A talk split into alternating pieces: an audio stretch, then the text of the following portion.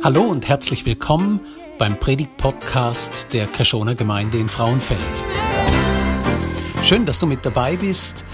Wir wünschen dir jetzt eine gute Zeit und viel Inspiration für die kommende Woche.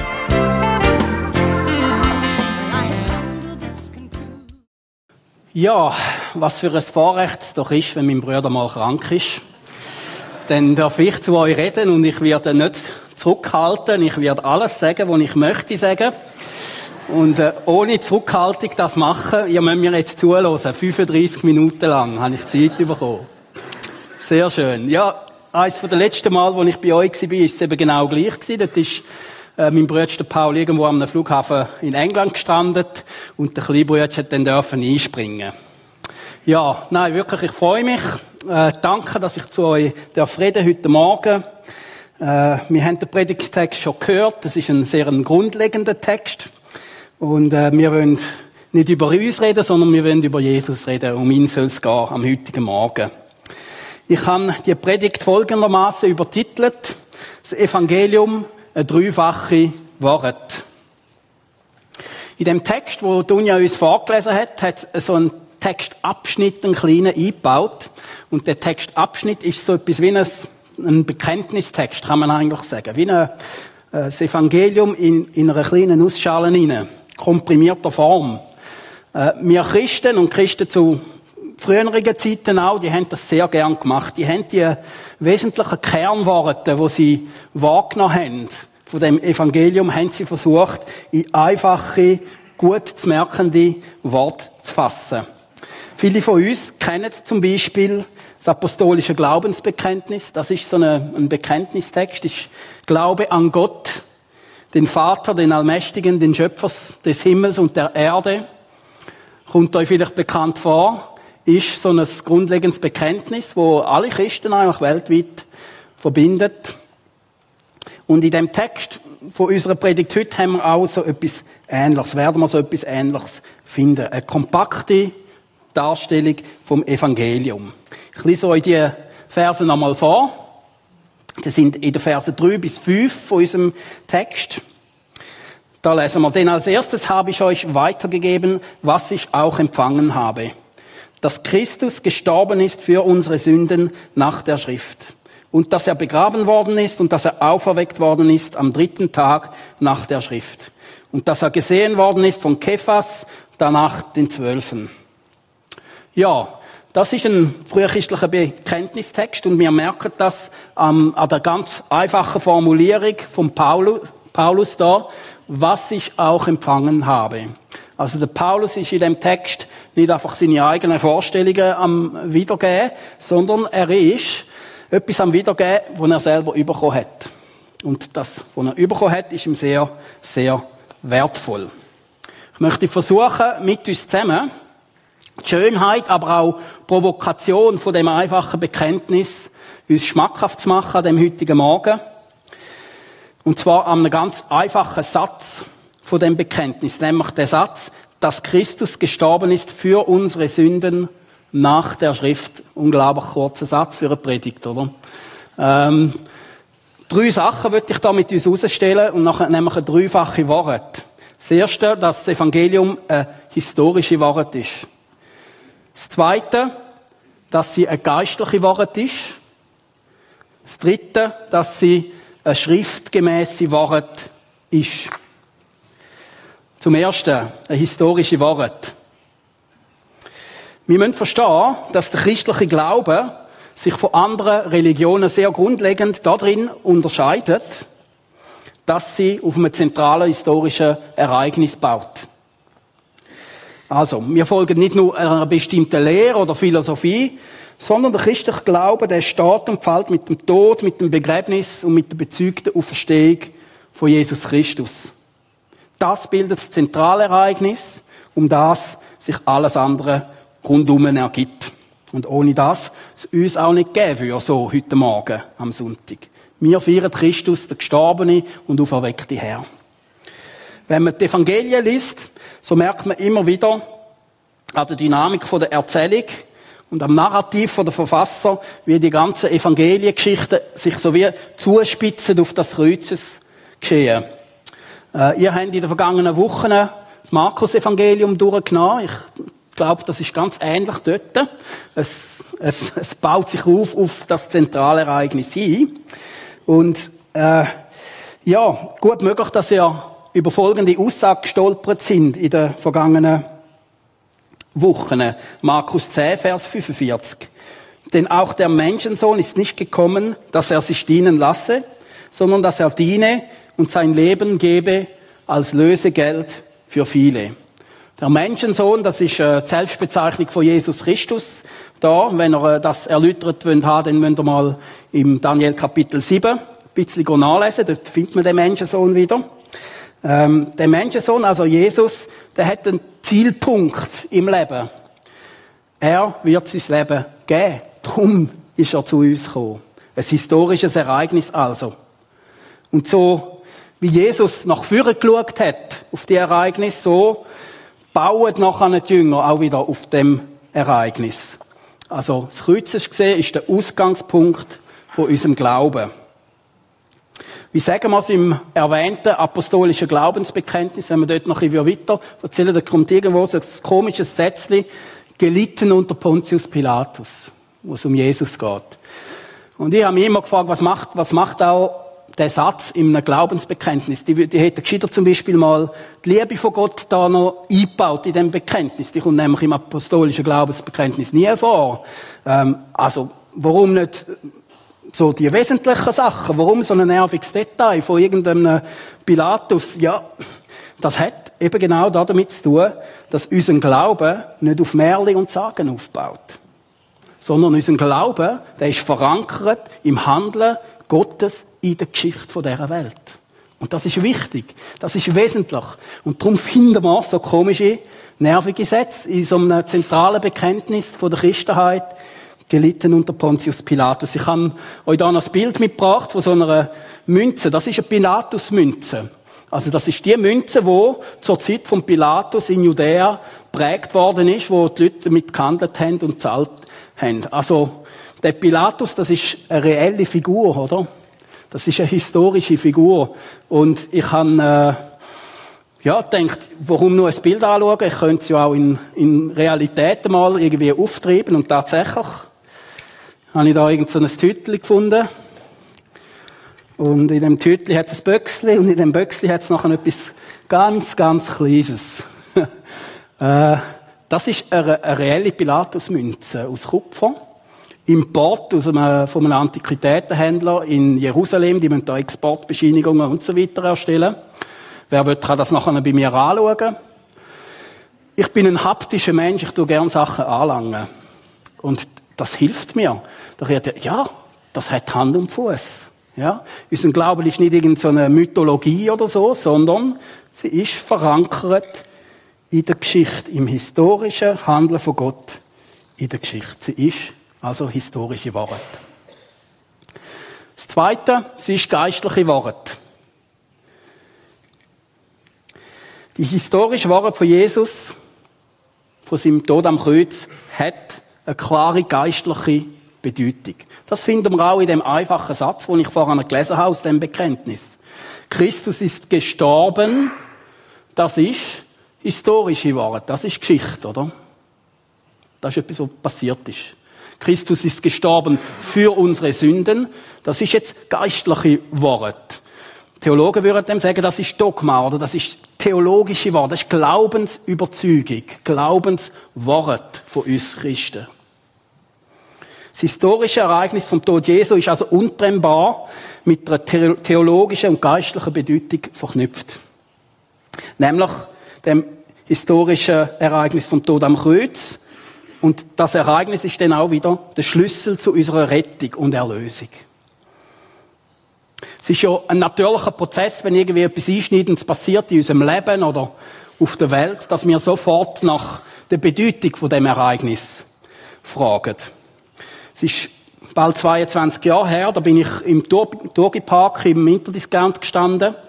Äh, früher ist man dort an Fernsehen schauen. Also, bei, bei uns hat es keinen Fernseher daheim, oder? Wenn du, du wissen, ein paar Bild, bewegte Bilder sehen, dann bist du in Interdiscount. In der Lehre bin ich jeden Mittag in Interdiscount. Zuerst etwas gegessen und nachher hast du ein bisschen geschaut, was, was so passiert. Und, äh, da bin ich also im Torgepark und dann kommt das folgende Bild. Das Bild ist gekommen am Fernsehen. Ihr erkennt es wahrscheinlich. Viele von uns haben den Moment erlebt, 9-11 zwei Hochhäuser in New York, wo Flüger reinfliegen. Sie krachen zusammen. Mir ist augenblicklich klar gewesen, die Welt wird jetzt eine andere werden. Das, das ist irgendeiner Form ein Wendepunkt oder etwas, wo, wo es nicht mehr gleich wird sein nachher. Äh, und es ist ja immer so, wenn so Sachen passieren, dann sind die Medien, CNN und äh, Schweizer Fernsehen oder wer auch immer, die sind immer unglaublich und die haben sofort immer gerade einen Experten zur Hand. Das finde ich verrückt. Die, die finden immer gerade einen Spezialist, wo uns genau sagt, was jetzt das zu bedeuten hat, oder? Ähm, und ein Stück weit ist es ja auch ähnlich mit dem Ereignis vom Kreuz. Ja? Die, das Ereignis vom Kreuz, das ist mit einer ganz bestimmten Bedeutung verknüpft, oder? Es, ist nicht einfach, es steht nicht einfach im luftleeren Raum, sondern ja, es bedeutet auch etwas. Und für uns ist es ganz klar, und das ist das, was der Paulus bezeugt, in diesem Ereignis sehen wir die Grundlage für unsere Vergebung und Erlösung. Wie kommt denn der Paulus zu seiner Autorität von dieser Deutung? Ist er der Experte, der uns das erklären kann? Eigentlich müssen wir sagen, nein, er ist es nicht. Aber wir stehen ja vor einem Bekenntnistext. Also der Paulus ist ja da nicht am das wiedergeben, wo er selber sich aus dem Finger gesogen hat. Er ist nicht dabei gewesen, wo Jesus gestorben ist.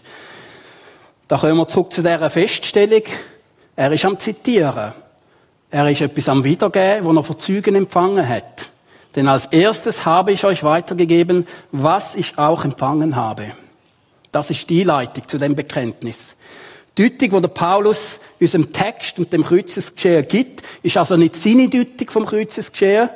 Es ist Weitergabe von einem sehr wertvollen Gut, das er empfangen hat. Es ist die mündliche Überlieferung von den ersten Christen. Ja, der Text erwähnt den Kephas und die zwölf, also da sind Apostel rum und die sind dabei gewesen bei den Geschehen. Die sind mit drin gewesen. Und von ihnen ist die Deutung gekommen, oder von ihnen ist das weitergegeben worden an Paulus. Wertvolles Gold. Der Paulus ist also nicht also nur am Plappern oder so, nicht nur am Spekulieren, sondern man muss sagen, der Paulus ist am Rezitieren. Also er ist da am auswendig Aufsagen von etwas, wo er wahrscheinlich schon ganz vielen anderen Leuten erzählt hat. Genau in dieser Form. Auf seinen Missionszügen durch Mittel, den Mittelmeerraum. Ja, also. Es gilt, die Botschaft unverändert festzuhalten. Das ist die Aussage von Paulus. Das ist wesentlich. Unser Seelenheil hängt sogar dran, sagt Paulus. Was sagt er? Das Evangelium, durch das ihr auch selig werdet, wenn ihr es so festhaltet, wie ich es euch verkündigt habe. Ganz eine starke Aussage. Gilt da nicht dran zu rütteln an dieser Wort. Wir sind da mitten im Kern vom christlichen Evangelium. Dort, wo es äh, die absolut unverhandelbare Massen ist, oder? Ja, wie funktioniert denn das, so eine Botschaft unverändert festzuhalten, habe ich mich gefragt. Ja, äh, wenn ich so denke, dass ich die Münze heute Morgen vergessen habe bei mir daheim und noch schnell jemanden haben müssen auftreiben, wo mir das bringt, dass ich das kann dabei haben, dann muss ich sagen, ja, so etwas auswendig weitergeben, ist vielleicht noch schwierig. Jetzt würde ich euch aber ein Rätsel stellen. Und für das muss ich meine Augen zumachen. Jetzt müsst ihr gut hören. Walle, Walle, manche Strecke, das zum Zwecke Wasser fließe und im reichen, vollen Schwalle zu dem Bade sich ergieße. Danke, super. Von wem? Goethe, danke. Also, das ist äh, der Zauberlehrling vom Goethe. Ja, und ich weiß so Zeug halt einfach, oder? Ähm, genau. Äh, nein, ist natürlich nicht so. Warum weiß ich das? Der Peti weiß das, weil er vor 35 Jahren in der Sek einen äh, Deutschlehrer hatte, der hat Herr Stalder geheißen, in Mülheim. Und äh, das ist noch einer gewesen, da hat man noch Zeug müssen lernen, oder? Und wir haben müssen den Zauberlehrling auswendig lernen. Genau. Das ist der einzige Grund, warum ich das Gedicht kenne, oder zumindest der Refrain noch. Ähm, und zwei Sachen haben mir da dabei geholfen beim Auswendiglernen, so dass ich es auch nach 35 Jahren noch aufsagen kann. Das erste ist, dass Gedichte einfach einfacher sind zum Lernen. Die haben einen Rhythmus, die haben einen Reim, die haben so, ja, das kann man sich einfacher merken. Und so müssen wir uns die frühchristlichen Bekenntnisse auch ein bisschen vorstellen. Also da hat es eine Struktur und einen Rhythmus, wo uns hilft, uns das zu merken. Es gibt aber auch noch etwas Zweites, nämlich ganz einfach. Es hat eine Prüfung gegeben. Äh, genau. Das war wahrscheinlich noch der zwingendere Grund gewesen. äh, ja, wir sind geprüft worden und darum hat der Petti das auswendig gelernt und darum kann er es auch heute noch nach 35 Jahren. Und wir müssen uns das vorstellen, dass das bei den ersten Christen sehr schnell ganz ähnlich war. Ich habe euch ein Bild mitgebracht. Das ist ein Bild von einer Taufe von einer frühchristlichen aus der Stadt Aquileia. Das ist im nördlichen Italien, im Raum Venedig. Das ist etwa 20 Minuten, eine halbe Stunde von dort, wo wir im Viva al Mare werden sein, in ein paar Monaten. Da gibt es eine altchristliche Basilika. Da kann man sich das Foto, das Bild anschauen. Und das Foto selber ist auch von mir. Jetzt, das Interessante ist, das apostolische Bekenntnis, das ich am Anfang erwähnt habe, das haben die da auch gehabt. Und aus dieser Stadt stammt die früheste Auslegung von dem apostolischen Bekenntnis. Also, dass man das apostolische Bekenntnis genommen hat. Ich glaube an Gott, den Vater, den Allmächtigen. Und dann erklärt hat, was das jetzt konkret heißt. Das ausgeleitet hat. Und ich habe die Schrift studiert. Ich habe auch darüber ein paar Texte geschrieben. Und das Interessante ist, dass das nur aufgeschrieben worden ist, die Auslegung, weil es zum Taufunterricht gehört hat. Oder anders gesagt, die lieben Leute da in dem Becken, Grösserverhältnisse sind noch eigenartig, oder? Die, die lieben Leute da in dem Becken, die haben das Glaubensbekenntnis aufgesagt, wo sie getauft worden sind. Also zwei Elemente. Rhythmus und Struktur und das andere, ja, schlicht und einfach eine Prüfung. So hat man Sachen weitergegeben. Und wenn wir uns jetzt vorstellen, der Peti hat nach 35 Jahren sich das Gedicht immer noch irgendwo aus dem Kopf rauszücken. Das Evangelium, äh, der Korintherbrief von Paulus datiert etwa auf das Jahr 54. Das ist rund 20 Jahre nach äh, dem Ereignis vom Kreuz. Mit Augenzeugen, die immer noch gelebt haben. Also das ist hochgradig überprüfbar gewesen, oder? Wir können da wirklich vertrauen, dass da nicht irgendwie so, dass irgendeine komische Kurve genommen hat oder so. Genau. Ja. Entscheidend im Zusammenhang mit den geistlichen Worten vom Evangelium ist aber etwas weiteres.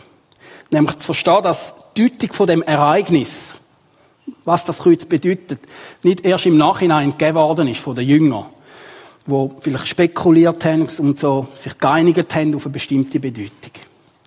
Wenn wir ins Markus-Evangelium gehen, in den Vers, wo wir bereits miteinander angeschaut haben, Markus 10, 45, da lesen wir nochmal, denn auch der Menschensohn ist nicht gekommen, dass er sich dienen lasse, sondern dass er diene und sein Leben gebe als Lösegeld für viele. Ja, was heißt das? Das heißt, dass die geistliche Bedeutung vom historischen Ereignis eben nicht einfach von den Jüngern im Nachhinein geworden ist, sondern von Jesus Christus selber im Voraus. Der Menschensohn ist gekommen zum Dienen. Und das ist der Dienst, den er für uns tun hat. Ich gebe mein Leben. Und das ist die Bedeutung von meiner Lebenseingabe. Es ist ein Lösegeld für viele. Das nochmal im Zusammenhang, dass er sein Leben gebe. Genau. Das ist die Vorankündigung von Geschichte.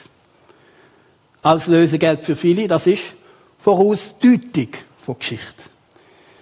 So ist das Evangelium also nicht nur die Nachricht, die der Paulus der Korinther gegeben hat. Es ist nicht nur die gute Nachricht von der Jünger, wo sie an Paulus gehen, das ist auch die gute Nachricht von Jesus Christus selber. Er hat das Ereignis angekündigt und er hat seinen Jüngern auch deutlich mit auf den Weg gegeben. Also, ein geistliche Wort. Dritter Punkt, schriftgemäße Wort.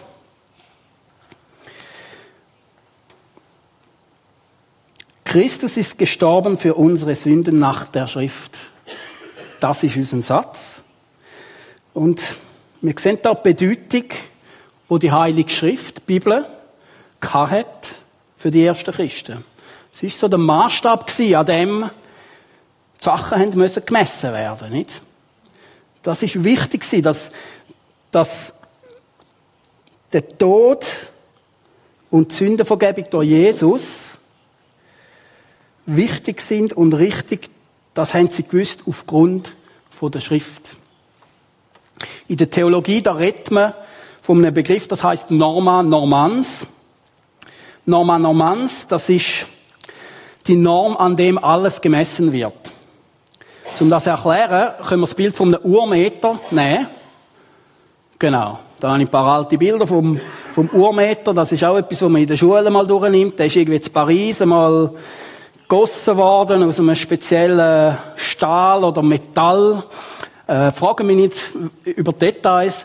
Jedenfalls, da hat es so einen Urmeter gegeben und das ist dann die Vorlage für alle anderen, die auch einen Meter haben wollen. Die sind auf Paris gegangen und die haben sich dann etwas auch abgossen und geschaut, dass das genau die gleiche Länge hat. Das mittlere Bild ist das, was sie nachher nach Deutschland exportiert haben. Das ist dann der, der Meter für Deutschland geworden. Und zuunterst habe ich noch ein Bild aus einer, aus einer Gebäudemauer in Paris. Da haben sie zum Teil in der Straße, haben sie dann in, in, in eine Mauer, haben sie dann so einen Meter rein äh, wo die Leute dann wieder können abnehmen oder die Länge abnehmen. Und so können wir uns das ein bisschen vorstellen der Schriftmaßstab, sage ich sozusagen. Ähm, und der ist deutlich eingebunden in unserem Text, in einem Bekenntnistext. Ja, einem von der ältesten Bekenntnistext von der Urgemeinde.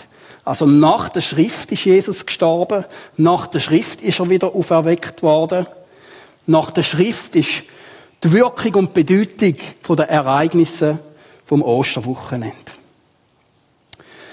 Ja, was bedeutet das Konkret, in dem Fall, das Neue Testament hat es noch nicht gegeben, zur Zeit von Paulus. Das ist so ein bisschen am Entstehen gewesen. Es hat vielleicht gewisse Schriften schon gegeben. Ähm, Paulus bezieht sich also vor allem auf das Alte Testament, in dem Fall. Er bezieht sich vielleicht zum Beispiel auf einen Vers wie Jesaja 53,5. Aber er ist um unser Missetat willen verwundet und um unser Sünde willen zerschlagen. Die Strafe liegt auf ihm, auf dass wir Frieden hätten. Und durch seine Wunden sind wir geheilt. Es ist von zentraler Bedeutung, dass die gute Nachricht von Jesus, das Evangelium, in der Spur inne ist von dem, was Gott in der Vergangenheit schon tun hat und seine Kinder in der Vergangenheit offenbart hat. Er ist um unser Sünde willen zerschlagen. Ja, Botschaft von Paulus, von den Zeugen vom Kreuz, Botschaft von Jesus selber, ist auch eine Botschaft, die schon im Alten Testament anklingt und irgendwo vorhanden ist.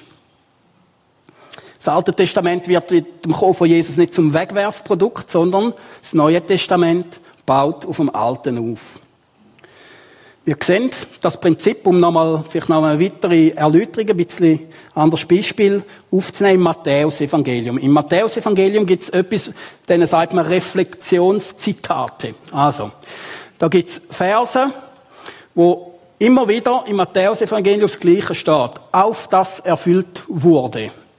Ich habe da acht ausgezählt, wo ich mal schnell gesucht habe im Bibelprogramm acht Stellen im Matthäus-Evangelium, wo die Formulierung kommt, auf das erfüllt wurde. Das hat sich ereignet im Leben von Jesus, auf das erfüllt würde. Also, alles geht auf Erfüllung hin. Der Bezug zum Alten Testament ist da. Die Sachen sind im Alten Testament angekündigt. Ich habe ein Muster für so eine Stelle, die erste, Matthäus 1, 22. Da geht es um die Ankündigung der Engel an Josef, dass eben Maria wird schwanger werden. Und sie wird einen Sohn gebären, dem sollst du den Namen Jesus geben, denn er wird sein Volk retten von ihren Sünden. Das ist aber alles geschehen, auf das erfüllt würde, was der Herr durch den Propheten gesagt hat, der da spricht. Siehe, eine Jungfrau wird schwanger sein und einen Sohn gebären, und sie werden ihm den Namen Immanuel geben. Also das wäre jetzt so eine auf das erfüllt wurde. Bibelstelle. Interessant an dieser Stelle ist ja noch ein zweites. Nämlich, dass man nicht nur das erste Reflexionszitat im Neuen Testament findet, sondern noch etwas anderes. Man findet in diesem Ankündigungswort von der Engel an Josef wieder das Evangelium. Dem sollst du den Namen Jesus geben, denn er wird sein Volk retten von ihren Sünden. Da sind wir bei der genau gleichen Botschaft wieder, wie Jesus sie als seine eigene Mission bezeichnet hat und wie der Paulus im 1. Korinther, der Korinther weitergegeben hat und gesagt, tönt nicht dran rütteln. Haltet die Botschaft fest.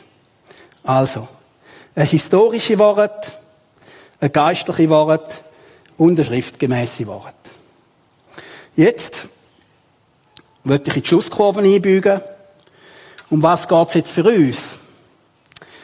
Und da möchte ich einfach das betonen, was wir sehen beim Paulus in seinem Text. Stönt fest in der Wahrheit vom Evangelium. Das ist seine Botschaft an Korinther. Schauen wir nochmal in die einleitenden Worte von unserem Text. Der Paulus sagt, ich erinnere euch aber, Brüder und Schwestern, an das Evangelium, das ich euch verkündigt habe, das ihr auch angenommen habt, indem ihr auch feststeht, durch das ihr auch selig werdet, wenn ihr es so festhaltet, wie ich es euch verkündigt habe. Es sei denn, dass ihr es umsonst geglaubt hättet. Die gute Nachricht muss also verkündigt werden, sie muss angenommen werden.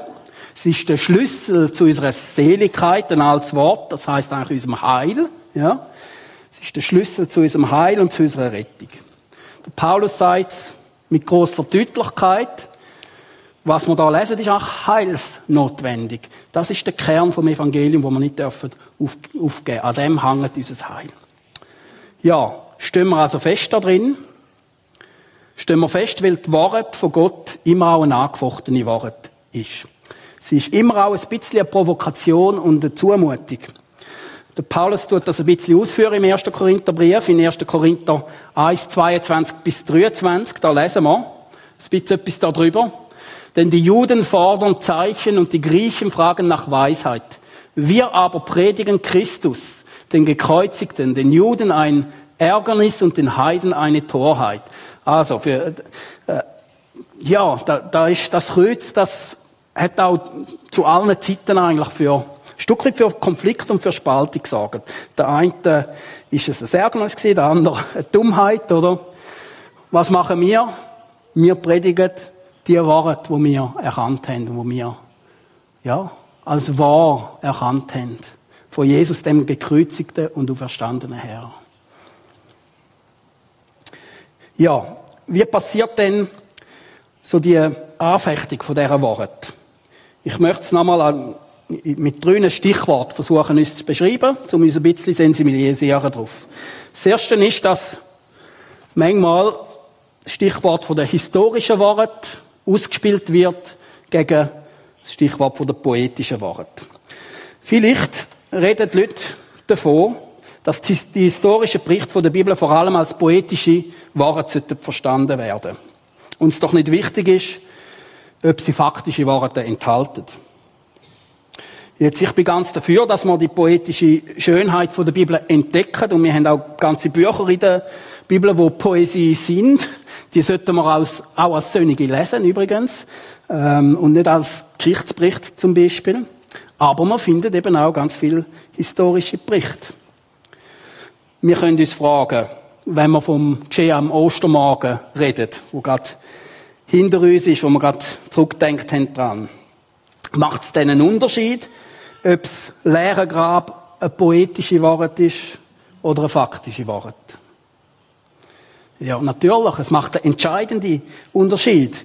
Wenn Christus nur poetisch verstanden ist, dann ist unser Glaube ein wirkungsloses Gedicht, kann man eigentlich sagen. Wie das vom Zauberlehrling. Der Paulus beschreibt in dem 15. Kapitel im Vers 17. Ist aber Christus nicht auferweckt worden, so ist euer Glaube nichtig. Also und, dann ist unser Glaube unnütz, oder? Dann bringt das nichts. Das Zweite, wo gern gegeneinander ausgespielt wird, ist die Sündhaftigkeit vom Mensch versus die Güte vom Mensch. Vielleicht gibt es fromm klingende Menschen, wo die Worte von der Sünde in Frage stellen werden. Die werden davon reden, von einer Urgüte vom Mensch. Jetzt, tatsächlich, wenn wir in den Schöpfungsbericht zurückgehen, dann sehen wir in den ersten Kapitel, wie Gott den Mensch geschaffen hat, und er hat gesagt, siehe, es ist gut. Oder sehr gut sogar, ja. Also da beim, bei der Erschaffung vom Mensch haben wir nachher das Fazit von Gott sehr gut. Also ja, Gott hat uns gut gemacht. Und das äh, sagen uns auch die ersten zwei Kapitel von der Bibel. Aber wir sollten eben das dritte Kapitel auch lesen.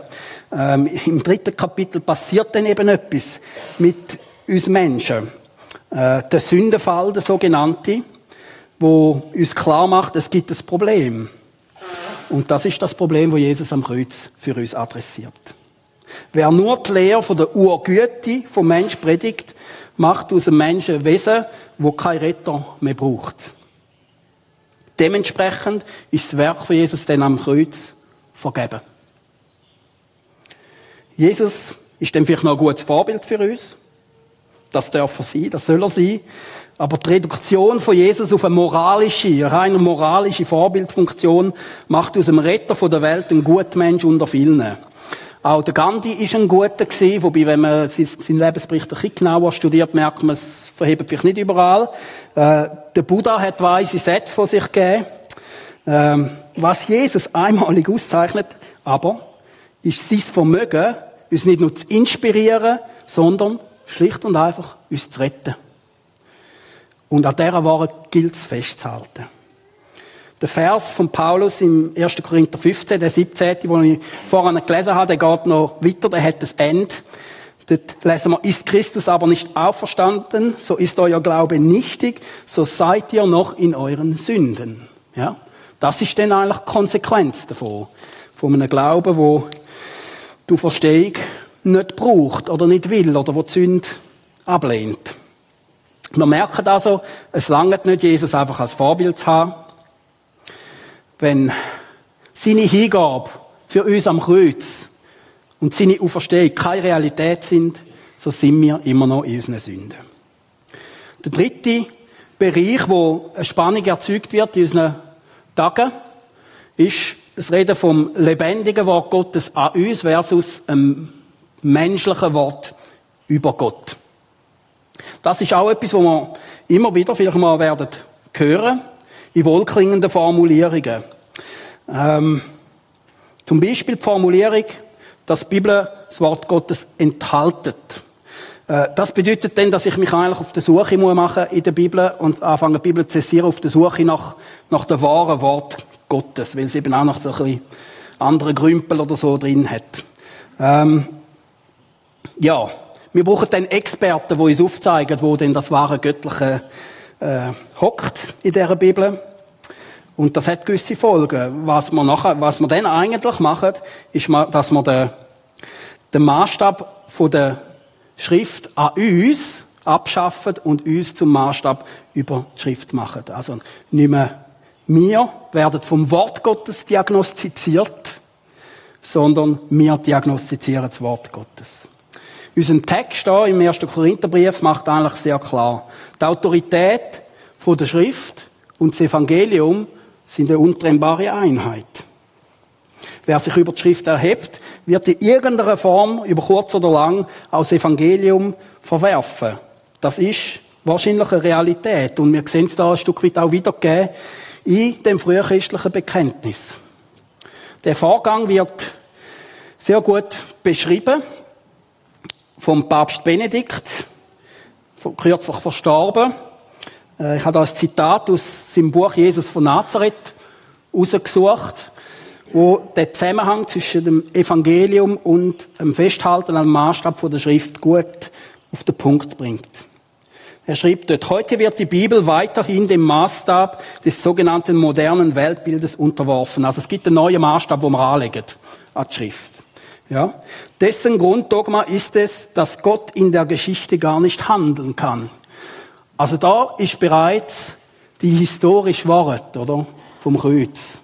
Angefochten. Gott kann doch gar nicht so handeln in der Geschichte, wie wir es bezügen.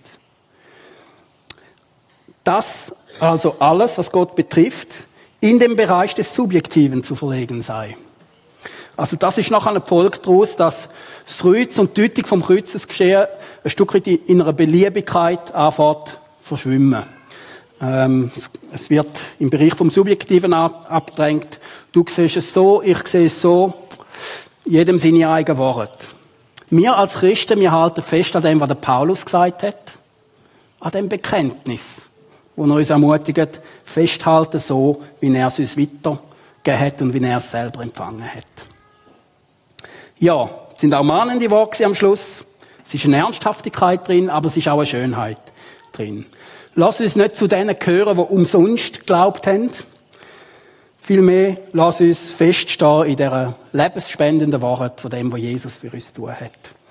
Verankert in der historischen Realität vom Kreuzesgeschehen, in ihrer Bedeutung, nämlich, dass wir frei sein können, durch das, dass Jesus den Preis für uns gezahlt hat. Und schriftgemäß, weil, ja, Gottes Wort Wahrheit ist. Amen.